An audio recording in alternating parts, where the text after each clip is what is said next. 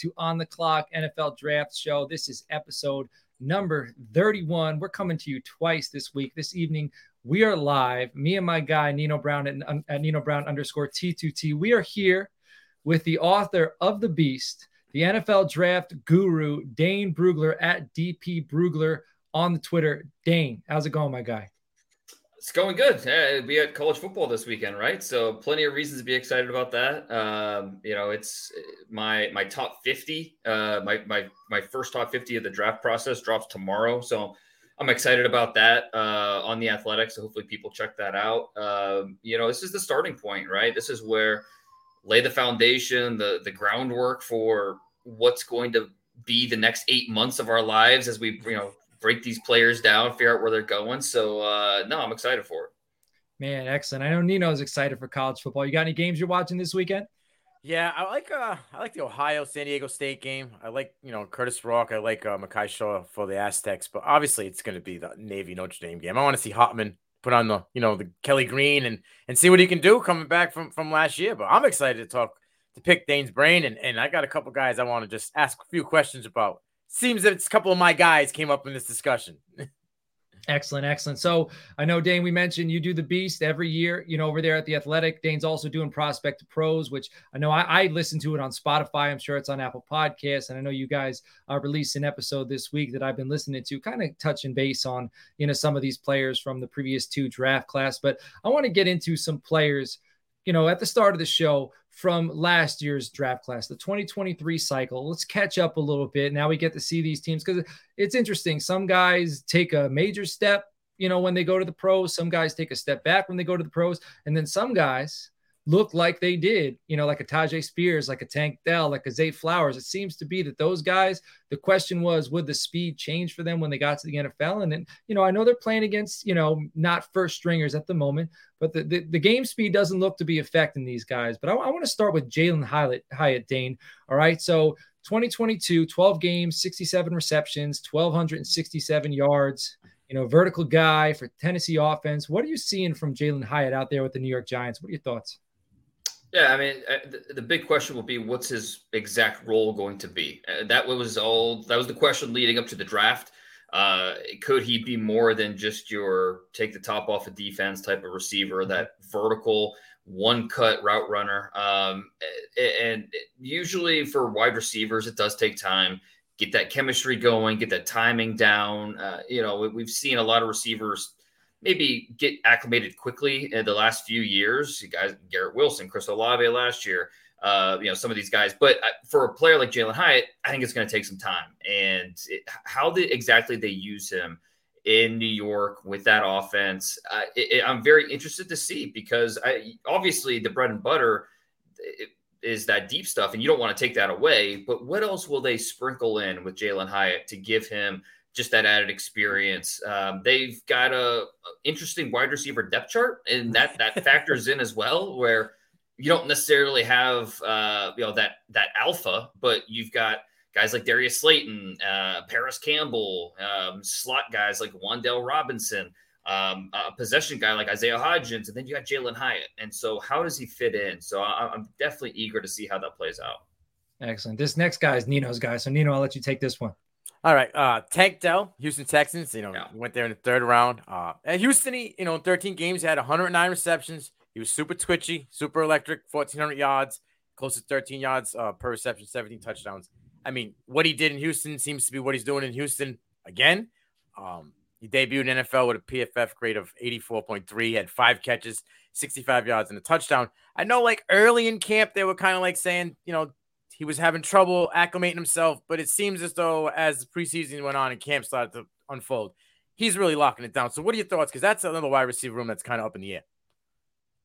Yeah, I mean, again, another interesting wide receiver depth chart with the Texans, right? I mean, you have uh, Nico Collins, who uh, this could be a breakout year for him. Um, uh, John Metchie coming in, uh, didn't play last year, obviously. Hopefully, he's able to stay on the field and uh, you know, because he is a really talented guy with what we saw in Alabama. Uh, hopefully he's able to stay out there because this guy brings a lot of juice to that offense. And then they bring in Robert Woods, that veteran. So with, with a Tank Dell, where does he fit? Where does he get onto the field? Uh, obviously, the size is not ideal 5'8, 165. Uh, but, you know, the, the start stop acceleration, that, that yeah. short area quickness, that burst, uh, the quick hands, uh, you can use that. And so, another guy is just a lot of quick hitters with him. Um, you know, what role does he play? Uh, I it, will be interesting because with CJ Stroud, you, assuming he's I don't think they officially named him the starter, but we all assume it's going to be yeah. CJ Stroud. Uh, you want to help him out as much as possible, and a guy like Tank Dell, he can get open pretty quickly, give you those quick windows, those catch and run opportunities. So I, I think it makes sense that we'll see him, him on the field as well as Stroud. Real quick, I wanted to ask a question about Hyatt. You had said it's going to take a little bit of time, right? Now, yeah. when I, I, looked and did a little research, it's only Wan'Dale Robinson and Hyatt that have long term contracts over there. I know they have like you know a dozen slot guys. You know, they right. brought Cole Beasley and I think too, right? So like, there's like a dozen guys there. So who do you like? I mean, I know it will take some time, but I'm assuming you know with the draft capital and him having the longevity in the contract, they're going to try to contour you know the offense to him somewhat, right? Yeah, but I, I, think we also have to factor in this is a team that was in the playoffs last year. So this right. is, a, I think, a team that they they believe they're going to make the playoffs again. And so I, you want to get Jalin Hyatt as much usage as possible, but at the same time, you're going to play the, the guys that give you the best chance to win. And so, you know, whether that is uh, a guy like my Darius Slayton, who Slayton and Hyatt kind of are very similar in what they right. offer. They're that vertical type of guy. I mean, Daniel Jones, you know, I, I, think that he's probably has a little bit more comfort with Slayton at this point. But again, Hyatt is so explosive. Last year he had, I think, what seven catches of 50 plus yards. Right. Like that, you can use that. And even if he starts as your fourth receiver, uh, getting him on the field, and then who knows by Halloween, Jalin Hyatt maybe a little bump up in uh, offensive snaps and the route usage and uh, the play calls and how we're trying to manufacture the touches for him. So um, it, will start a little bit slow, but yeah, I, I, think that we'll have to check back in after Halloween and see just how those first two months went. Seemed like with Jalin Hyatt, you know the the temperature with him was hot and cold. There were a lot of people really high on Hyatt, but then there was a lot of people yeah. who, weren't so high on Hyatt. So it was interesting to me that he went four picks after Tank Dell, you know, in the mm-hmm. NFL draft, and we got to see Tank Dell down at the Senior Bowl, and we were saying when we were down there, if the quarterback play was a little bit better, Tank Dell's stock would have been, I think, even higher because there were so many plays when he was just blowing DBs away, but they weren't connecting mm-hmm. with him. And there's there's something, you know, I, maybe this is lazy analysis, but there's something to be said about the wide receiver coming down with the ball and finishing the catch and running into the end zone like that. It puts the exclamation point on what you're seeing. And and he had the opportunity, and I don't think the quarterbacks helped him out. But this is a guy, this next guy, Zay Flowers, 22nd overall pick this guy, you know, he was huge throughout the process. And then late in the process, started to surge again. There was buzz about him possibly being the first wide receiver off the board. All right. Now, you know, we don't even really have to even touch on what he did at Boston College because everybody knows who Zay Flowers is. He's one of the most explosive players in, in, in college football last year. And what we kind of said when we were analyzing him last offseason was it's almost like he's too explosive for his own good. Like everything he does is so abrupt and so sudden, like the the subtle nuances to his game, like kind of setting up a defender, a jab step. Like he doesn't do that because he, he doesn't need to, but he might need to at the next level he's looked fine so far. what are your thoughts on Zay Flowers? Yeah, going to Baltimore, uh, you know they've reworked that wide receiver room, right, with adding in uh, Odell Beckham Jr. Uh, you know, hopefully, um, uh, who's our Minnesota receiver, um, first rounder a couple years ago, oh. Justin, uh, Justin Jefferson. No, no, no. Um, the, Oh, sh- oh Bateman. Uh, Bateman. Yes, thank you, Rashod Bateman. Sorry, oh, Minnesota totally left my mind there. uh, but it, hopefully he stays healthy. Hopefully he's on the field, and you know, but Zay Flowers is going to play. He's going to play a lot, and I'm most interested to see. Do they use him as a as a true three level threat? Is he more of just your underneath guy? Um, you know, does he work primarily out the slot? Just how how do they use him in that that that Monken offense? Um, you know, yeah. the Lamar Jackson's got the contract; he's ready to go but a lot of the things around him are going to look a little bit different this year. Uh, feels like it's an offense ready to take off, and Zay Flowers is definitely a part of that. He brings so much energy to that offense, um, and we saw it just this past week um, on uh, against Washington. You know, with opening drive, he that, that little that that that delayed release from the bunch formation, that that short area quickness uh, gets gets quickly uh, gets open, and then you see the elusiveness. You see the ability to follow the blocks into the end zone. Um, I, I don't know about deep how much he's going to factor in, but he's going to get a lot of those quick targets, those catch and run opportunities. Uh, it'll be fun to see how that exact role evolves throughout the season. Yeah, Baltimore went up against Washington, and I didn't plan on going this route, but they were a little feisty at camp. You know, and then one of the guys who was being feisty at camp was Emmanuel Forbes. This mm. guy is 160 pounds. There was questions, can he hold up to like playing in the NFL? And I've seen him come downhill in practice. Now he's coming downhill in preseason games what do we think about the size? Do we think the size is going to be as much of a factor, or you think he's going to figure it out? I mean, you can't ignore the size. You know, you, you just don't ignore a guy that's uh, was 166 pounds at the at the combine. Yeah. Um, and this isn't a guy that's you know, it's like Tank Dell was 164 pounds or whatever, and he's 5'8, you know, so that that's a little more proportionate. Uh, this guy's almost six one. Uh, he, he, he's six and a half, six foot and a half and change. But so it, it, you don't ignore that, especially for a guy that needs to be physical, that needs to come downhill. I, I'm not worried about the mentality. It's more so just as physical as he wants to play, can his body answer the call every single time against some of these physical NFL receivers, some of these backs uh, that, that, are going to be on the outside that he has to come downhill and tackle. So, you know, can those shoulders hang hold up? Can uh, just the physical nature, I, mentality wise, not worried at all, but just the physicality, can he do it?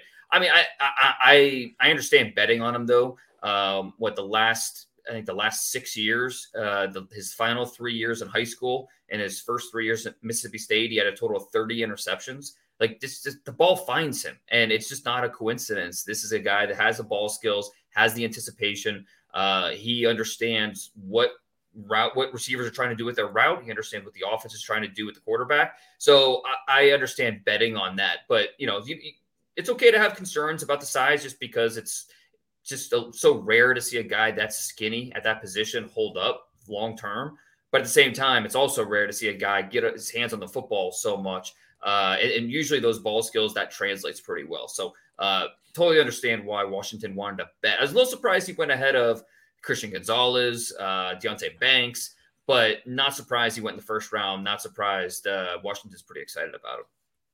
Uh, and a question about uh, Zay Flowers. Now, I'm kind of partial because I'm up here in Massachusetts and I got to see Zay a lot last year, but he, he did things that I, the numbers don't speak enough because the quarterback play out of Phil Jurkovec right. was so up and down, you know. Um, but in that offense, I had a feeling I wanted to ask you, but before the injury to JSN, was there a, was there a possibility that Zay Flowers could outproduce JSN year one? Now down the road, I'm not saying because that's all going to change, but year one, I think Zay Flowers could be more of a target than JSN because he's got two other alphas in front of him where Baltimore's wide open.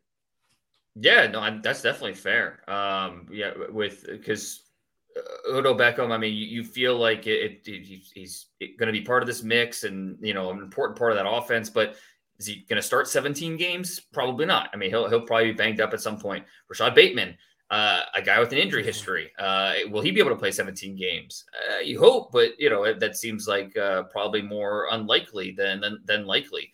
Uh, Zay Flowers, meanwhile, I, I feel like he's going to be part of this offense. Uh, like a huge a guy that's heavily targeted from day right. one, uh, from from week one all the way throughout the season. And, and, like I said, a lot of those quick hitters that they like to run, uh, you know, could be on boots, could be on nakeds, could it be on uh, just any type of misdirection you want to run out of the slot, work in the middle of the field, catch and run. Um, you're going to get Zay Flowers quickly worked into the mix here. And so, yeah, JSN with the wrist injury, maybe out a little bit, but um, I, I, think it to be totally fair to bet on Zay Flowers being the most productive rookie uh, in terms of the pass catchers this year. We'll, we'll make a little bet. You know, I'm still even, even injury. I'm willing. I don't. My money. I, I, for some reason I just I see. I, I think JSN wins rookie of the year. I think I think he does. Yeah, it makes I, sense, right? I mean, he go into that offense where be plenty of opportunities in the slot uh, with those, you know, Lockett and Metcalf on the outside, and uh, you know they they want to be a, the only thing that would maybe um, hinder it a little bit is I know they want to be more balanced, you know, with the run game. Uh, that's why they drafted Zach Charbonnet as early as they did. You know, Kenny Walker is obviously still there. So the run game definitely is a big part of what they want to be. But still, JSN's going to get open. He's going to be a big part of that offense. Um, yeah, I, I, think that Zay Flowers, JSN, I, I, I get why. I mean, there, there's definitely an argument there to be had about who's going to be the better producer this year uh, as rookies. All right, I'm going to jump to one of these last ones before we move to 2024. I want to talk about Ivan Pace, Minnesota. Vikings, undrafted free agent. He's another guy who's at the Senior Bowl, solid. You know, he's 5'10, 231 pounds, but he was 10th in the FBS with 125 total tackles in 2021. What are your thoughts on Ivan Pace? It seems to me I've heard you know he's he's climbing up the depth charts. They're saying now he's ahead of Asamoah on the depth chart. So what what are your thoughts on Pace?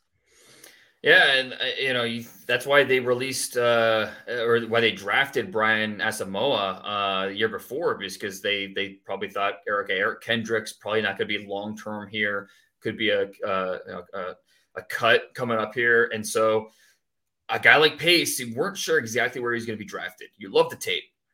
You love oh, yeah. what he did in college, uh, over 125 tackles each of the last two years. Uh, you know the what he did in the backfield as a as a uh, as a blitzer. I mean, he had double digit sacks this year. Uh, forced fumbles were there, tackles for loss. I mean, the, as productive as a linebacker as you're going to find, but it's just okay. He's undersized. Uh, he's not a long player. Um, good athlete, but not an amazing athlete. And so where what, what role is he going to play? What defensive scheme? Like you knew he wasn't going to be for everybody.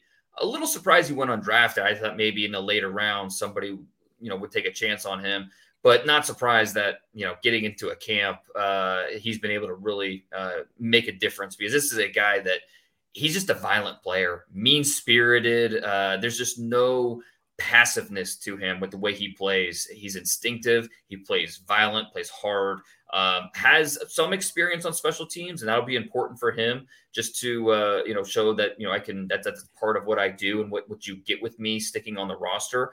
Um, yeah, I, it's good to see him show out because I thought he deserved to be drafted based off of what he put on tape.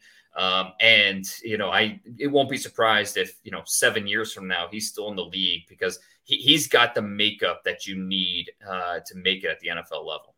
Awesome. He, he transferred from Miami of Ohio to Cincinnati to go play with his brother to elevate his brother's game and his own game. Right, they wanted to run it out. Dude had 21 and a half tackles for loss last year. And now his brother is getting talked about as a top 15, maybe 20 linebacker in, in this draft. So it's like they, they got it. And they, they both play the same way. They're just little balls of fire that just like to blow yeah. up inside into the into the running back and QB. So I'm with it.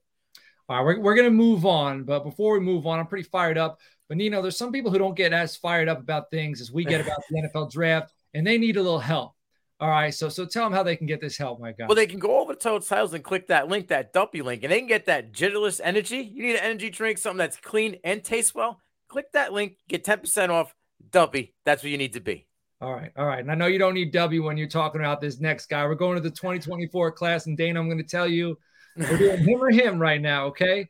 And yeah. this first one is between two quarterbacks, and one of the well, and you know, you know what? The floor is yours, my guy. You, you go ahead. These, these right.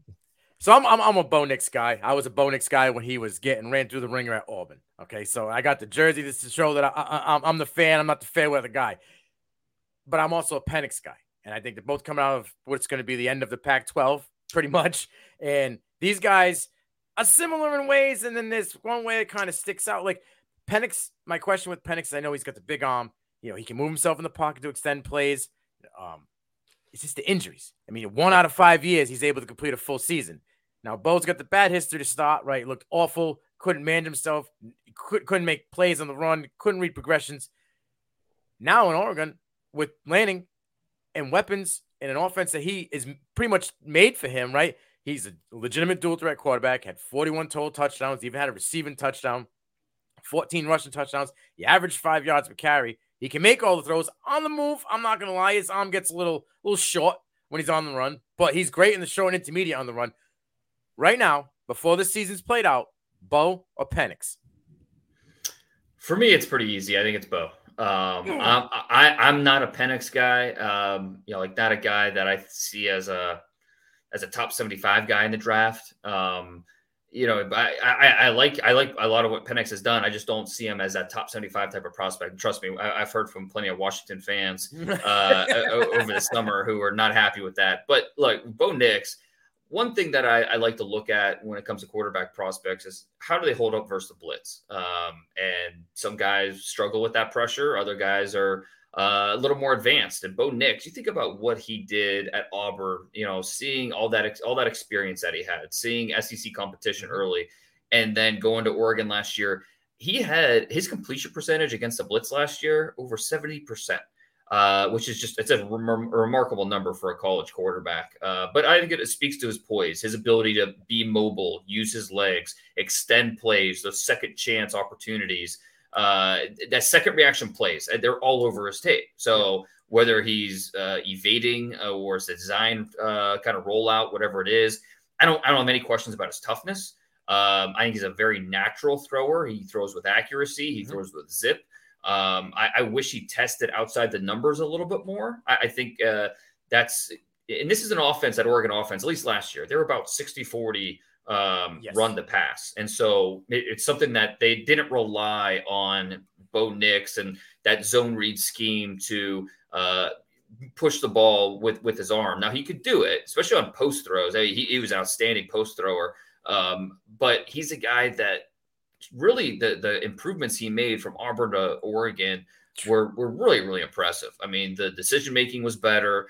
Um, you know, the way that he just controlled the game was better. Um, it, the self inflicted wounds, the mental errors, right. uh, th- those were way down. So no, I'm I'm not sold on Bo Nix as being a like a first rounder guy. I think he's a day two player. I think he's someone um, you know, second round, third round, somewhere in the top. Like I, I, I mentioned before, I was working my top 50, and Bo was right there on the border of whether he makes it or whether he doesn't. So, I, you know, I'm not saying he, he's a definite first round pick or anything like that, but there's a lot about his game that will translate pretty well to the next level.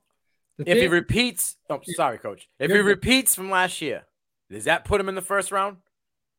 It certainly could because uh, he'd be doing it with a new offensive coordinator um, you know, doing it with, uh, you know, it, it's one thing to, it's almost like he went into last year with like, okay, you know, he didn't cut it at Auburn. So, you know, we'll see what he does at Oregon. Um, I don't think the expectations were necessarily there. He felt it just felt a little more loose. Okay, well now there's expectations, right. uh, both for Oregon and for Bo Nix, uh, more so than last year. What does he do to answer those? Because you, know, you want to see how guys answer the adversity to have some of the low moments at Auburn, you know, his legacy there, um, and kind of just yeah. it not work out for him to overcome that adversity and do what he did last year at Oregon. If he does that again, uh, yeah, especially like I said with a new play caller, uh, that'll certainly, if I think for some teams, could could definitely get him in that first round discussion. He's got all the wide receiver talent he needs. Probably one of the top ten rooms in the country. Yeah, no doubt, no doubt about that you mentioned him being outside the top 50, you know, your top 50. And the thing about quarterbacks is you can be outside the top 50 and somebody could like you and somebody can take you in right. the first round. Yeah. It's much more likely for that to happen at the quarterback position than any and, other position yeah. out there. So yeah. if that's going to happen, but now let's say you had a finger on the line. All right, you could you could lose a finger, you could keep a finger. You had to guess who's the second quarterback off the board. Who would it be? The second quarterback drafted after Caleb Williams? Yes. Uh, I mean, I'd be pretty surprised if it's not Drake Maye. Um, I mean, I think there's at least, um, you know, a percentage chance that he's the first quarterback drafted. Um, I think it'll be Caleb, uh, but it's not like 100%. You know, I, I, think there's enough people that like Drake Maye that you just you can't rule it out. Uh, that that's how good Drake Maye is. Um, he's you know, six four. He's got he looks the part. Uh, there's a lot of Justin Herbert there. You know, if you like Justin Herbert, you're gonna like Drake Maye. Um, so I, you know, he is. I'll be absolutely shocked if Drake Maye is not that second quarterback drafted. Um, I, I'll, just, I'll, I'll say it this way: I will be shocked if the first three, barring injury, I'll be shocked if the first three picks in whatever order are not Caleb Williams, Drake Maye, Marvin Harrison Jr. Um, not exact that exact order. Maybe Marvin Harrison goes two, or you know Drake Maye, I don't, whatever. I'll be shocked if those are not the first three players drafted uh, in April. You don't think Phil Longo's absence has any effect on Drake Maye next year whatsoever? Uh, I'm sorry, say that again. Phil Longo, offensive coordinator. You don't think his absence has any effect on Drake Maye? Because so, down the stretch, there was no adjustment for Drake Maye, and it was noticeable. Yeah, well, and uh, honestly, I think it could end up being a positive. Um, you know, and it, nothing against Phil Longo, but you know, his offenses they're they're they're they're not really uh, preparing you for the NFL game. Um, okay. and, and, not that they should. I mean, Phil Longo's job is to win college football games, you know. And so, but the Chip Lindsey coming in, I think they're going to be more balanced. I, I, think that they're going to ask him to do a, a little bit, uh, a few different things, uh, especially with you know no more Josh Downs and right. um, you know the offense just being a little bit different personnel wise um, I think it can end up being a positive that he, you know, did it in Phil Longo's offense uh, last year, and he's going to do it in a different offense this year. Um, so at the end of the day, even if the production is not the same, even if he's not in New York for the Heisman uh, ceremony, I do think it could end up being a positive for him, uh, just working in a different system, um, or just you know, yeah, exactly, doing some different things. So that it doesn't worry me that all that much. Okay. All right. I know we only got you for a few more minutes. I got a few more questions I want to get through. This next one, him or him, it's Michigan running backs. I know some people love Donovan Edwards. Some love Blake, Blake Corum. Blake Corum, 5'8, 200 pounds. He's an elusive, shifty back at 1,463 yards last year. Donovan Edwards, he's a downhill banger. He's a very good catcher. I think he's got great body control at the catch point. So it's, you know, which flavor? Where are we going? I, I go back and forth because I like these two players a lot. Uh, to my opinion, these are two best backs in, in college football. Um, I, I, think that if the draft were tomorrow, I would bet on them being the first two running backs drafted.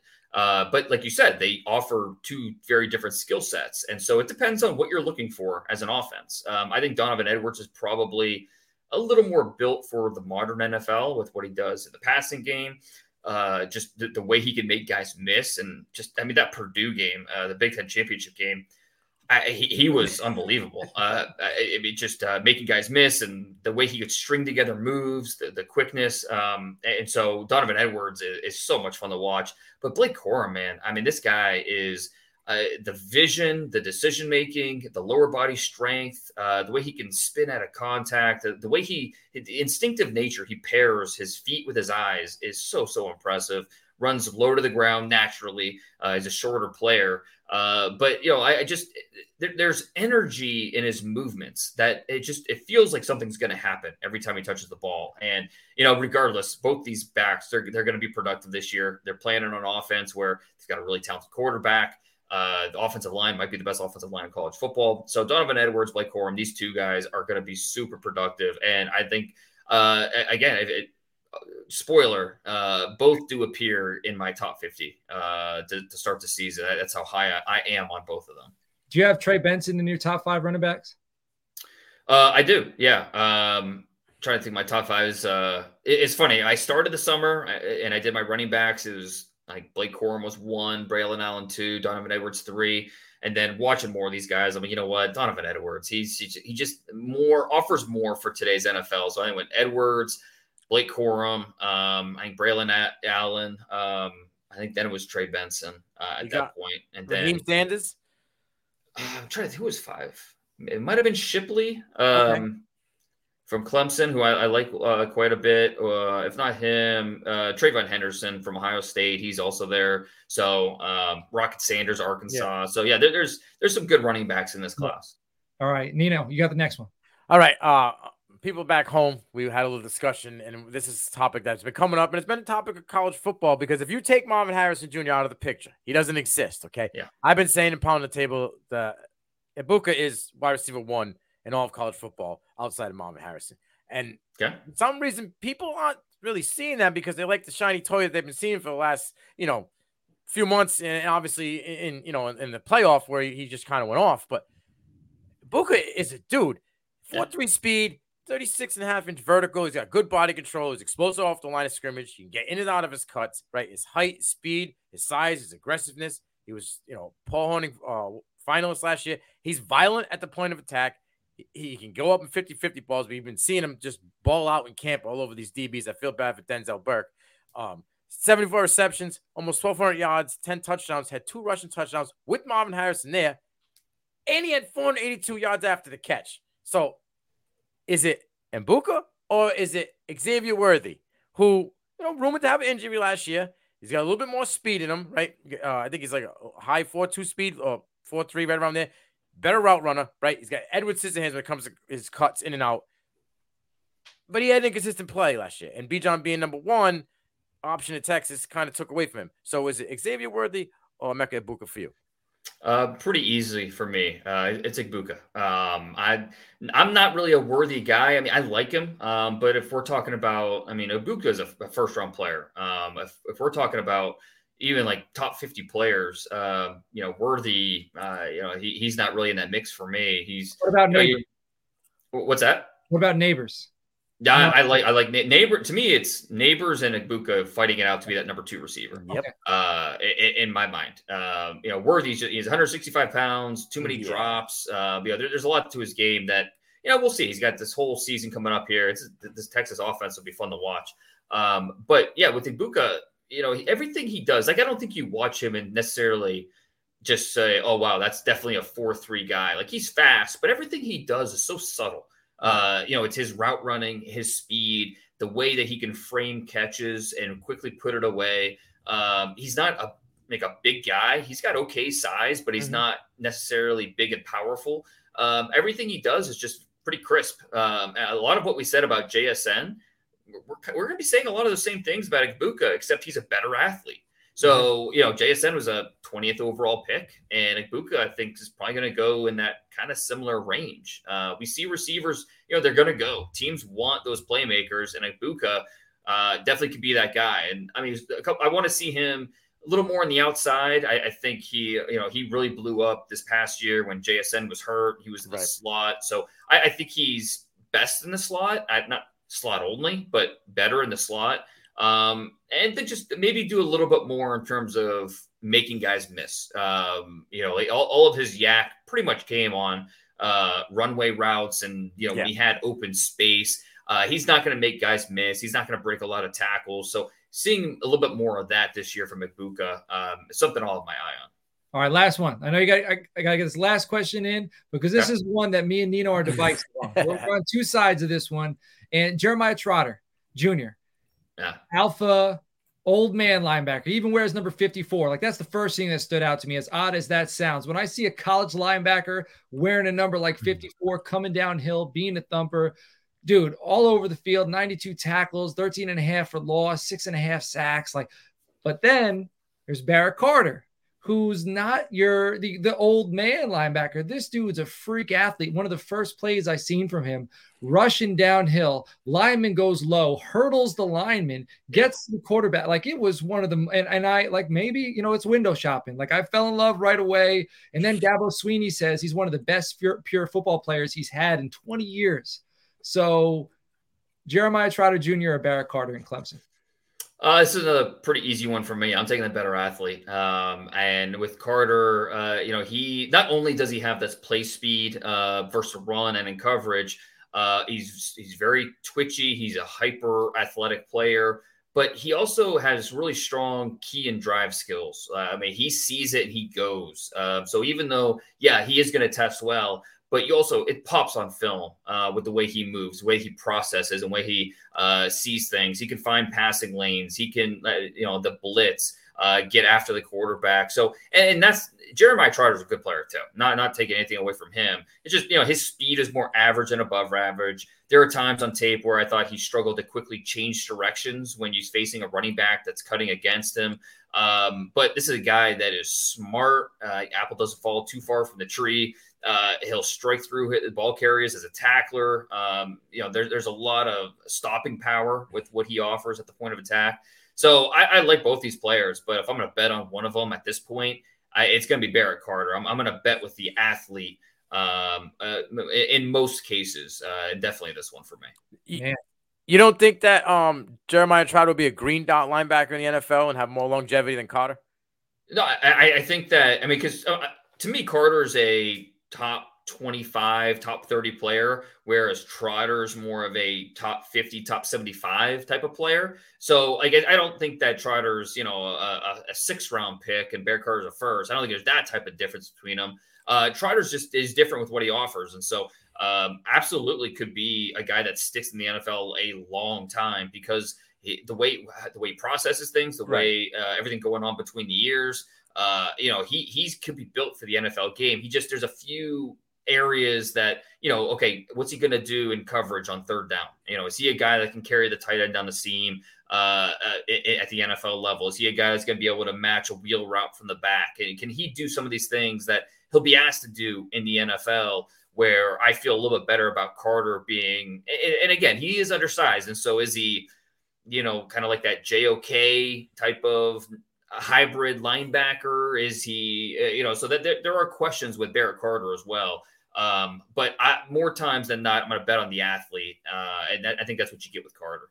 I, I, I know coach loves him, so I, I was I, I I agree with you both. He's a great athlete, but for me, I, what I saw last year, I felt like he was a better linebacker than Simpson was, and mm-hmm. Simpson was was praised and and what I believe he went what second round and yeah like 34, 34. third round yeah. yeah. I thought yeah oh so, so he, like, he fell a little bit further than I thought he would yeah so I, I just felt I felt that Trotter is, is a better linebacker than Simpson. So I was figuring he was somewhere above him. But I, I get what you're saying. You know, you're going to go with the athlete who can probably get you more right off the rip, as far as the guy that can have longevity but might not produce as much impact off the, right away. Right, right. Yeah, no, that's fair. I mean, these are two really good linebackers and a reason to be optimistic about that Clemson defense. So, yeah, that, that and, Nate, Wiggins at corner, who I'm super high on. I think he's uh, uh, one of the top three corners in this draft. Can I squeeze one more, Radia? Yeah, yeah, let's do it. All right, because this is my guy.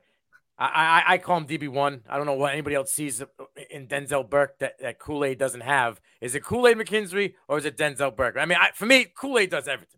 Everything you could possibly yeah. do. He, he's physical. He's got length. He's got size. Uh, he, he, he, don't have a problem getting in the backfield and hitting running backs. I mean, he only had seven run stops. You can ask Bijan about how that felt last year when he, we tackled him on the sideline. Right. He's not afraid of anybody. Uh, he's a punt returner and over almost 300 yards in punt return. So like he can do it all. Lock it down, like he says, lock it in. Denzel Burke had great numbers his first year, but I felt like everything his production kind of fell off the second year. And Kool Aid beat him in every statistical category and every grade you cross the board. So, what's your, what's your thoughts? Who you got, Kool Aid or, or Denzel?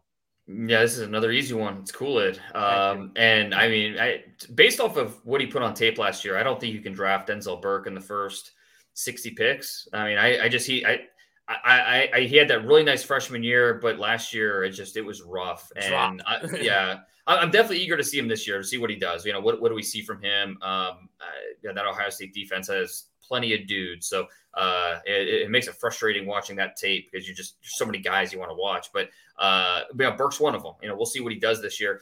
Kool Aid, he's he's my top ranked corner begin the season. Um, he's up there as a potential top ten pick. Um, I don't I don't think he's gonna run like amazing. I think he's probably I don't know four four seven. You know, like you know, good speed, but not amazing speed. Um, there are he, he has such a, a, taller. He's got those long legs, high torso. Uh, so there are times where he needs a moment to gear down, defend those comebacks, and that, that's usually when he gave up uh, those completions. But he is so good using his length at the catch point. Um, he, he, does a great job with the body control, the balance to, to help with his transitions, make plays. And heck, anybody that can start for Nick Saban uh, on defense as a freshman, uh, especially a, a, position like corner, which is, you know, it's tough for freshmen. But Kool Aid was out there making plays. And so what he's done the last two years, um, you know, I, I, expect another big year from him uh, this year in 2023. And I, he'll be right there in that mix to be the first corner off the board. Love it. Love it, man. When you look at DBs, right? Does it matter to you if they have a bicycle step or a T step? I've noticed a lot of the guys that I like that close quick, click and close have a, a bicycle step like Dion. A lot of DBs mm. nowadays have a T step. Who who do you what style do you prefer? Well, you know, it, it, something that I've I've learned is it's these guys are coached differently, right? You know, it's just it, whether it's it's side saddle, whether it's uh, you know, whether it's a pure pedal in terms of uh, you know, the way they react, especially from man and when they're asked to press. Uh, these guys are coached different ways, and so you know, I, I think it's something during the process is you find out those preferences. You know, you find out okay, you were coached to do this, or this is what you like to do. And so that's a big part of it. Uh, understanding why they're doing what they're doing out there. And, you know, because you want them to play fast. You want them to, especially a position like corner, you need them to play fast. And so playing comfortable, playing under control. Um, I mean, that, that, that's that's a big part of this. And so, you know, I, I, I think that I don't know that I have a preference uh, per se, but corner is my favorite position to evaluate because it's like it's like a dance. You know, you have your every step has purpose. Mm-hmm. You know, every movement better be uh, uh, have some purpose, or you're going to be caught out of position. You're giving up a catch, uh, possibly something more. So I'm a I'm a big fan of just studying the corner position and just understanding the dance that what they're trying to do compared to the receiver.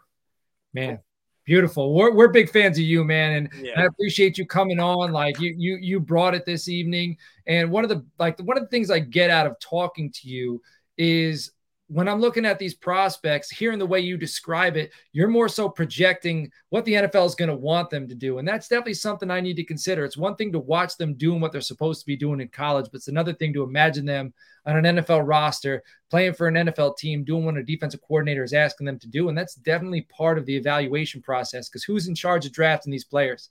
Not me.